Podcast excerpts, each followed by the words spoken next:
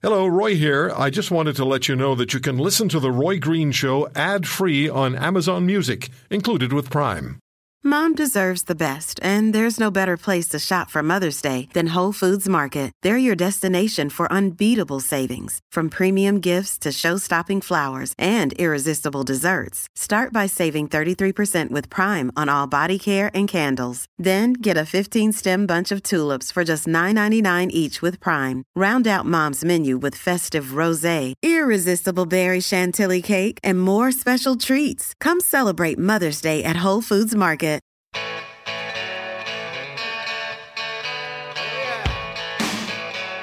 News doesn't stop happening on Fridays. With News Talk Radio at its weekend best, The Roy Green Show delivers on the Corus Radio Network. I had a friend was a big baseball player back in high school. Dr. Arthur Caplan is the director and the head of the Division of Medical Ethics at New York University's Langone Medical Center. He writes uh, regular columns for NBC.com. He's the author of 32 books, including Health, Disease, and Illness Concepts in Medicine, and my favorite book, and my favorite book title of all time, Smart Mice, Not So Smart People. That's proven out every time somebody nabs their f- finger with a trap, Dr. Caplan, and the mouse gets away with the cheese. Metaphorically or for real? Very true. It may not be such an insightful title after all. Uh, the Rio Olympics, you've written and you've said that holding those Olympics is, is senseless and irresponsible. Is that specifically because of Zika? Well, Zika's kind of the last straw. so we've had in Brazil problems with establishing security against terrorism, huge problems in finishing the venues. The country, from the time it won the bid to now, has gone broke. The water is filthy, so there's a terrible concern about competition, basically, in what amounts to a sewer. Now you have the Zika outbreak with uh, Brazil at kind of the center of it, mosquito borne, sexually transmitted, possibly something that could get into the blood supply.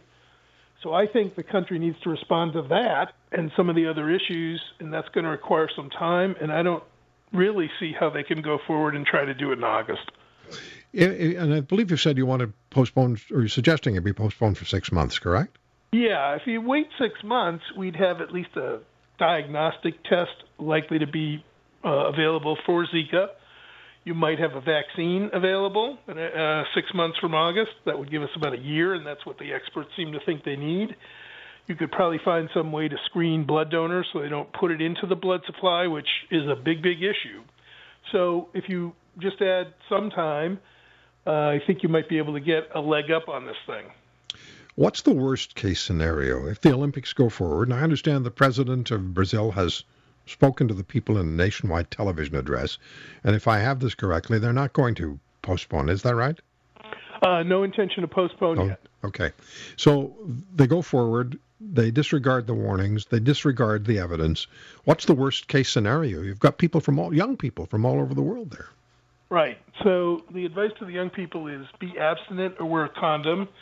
The worst case scenario is they do neither, so they become an epicenter of spread of the disease back to the whole world.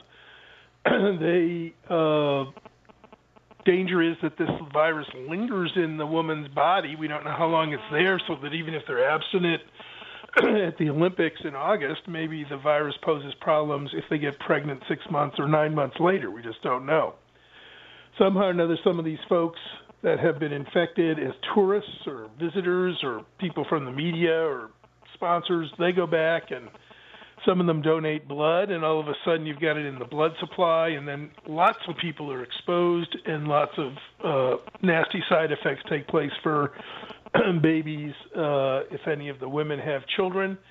And I could go on, but that's probably the worst scenario. So now we're looking at what? The IOC making a principled decision? I'm going to leave a little space there for laughter to ebb from the listening audience. But yes, I mean, the IOC can do it, or you know, the different countries can say, "Look, it's just too dangerous down there. This list of woes is topped off by Zika. The Canadian uh, athletic associations can't really, in good conscience, send teams down there. We can't really encourage people to go down there as uh, fans and say round up the kids and head down there to watch the discus in the middle of a Zika epidemic, plus all the other problems. So IOC could postpone the games, but individual athletic authorities and associations could say we're not sending our teams. Somebody's going to have to take that first step. There's going to have to be a country that will do that. I, I think if one country takes the first step or takes that step, others will find it easier to follow. Absolutely agree. And it's going to be hard to jump over that first hurdle. But if this epidemic is still kicking, the longer we wait now to get a postponement, the tougher it's go- the more costly the postponement will be. In other words, now you might release or redo the airplane tickets, get the blocks of rooms lined up. You wait longer, it's going to be tough to do that. So it really is all about follow the money. It is about follow the money. There's no doubt about that. I'm suggesting that we might want to put health above that money. We'll see.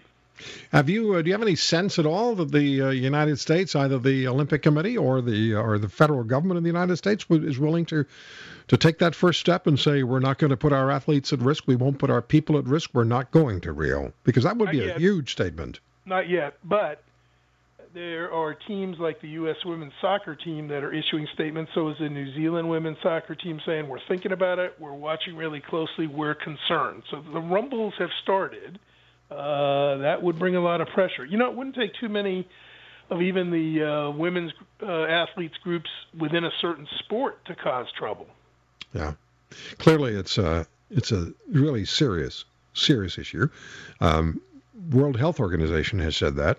You're saying it.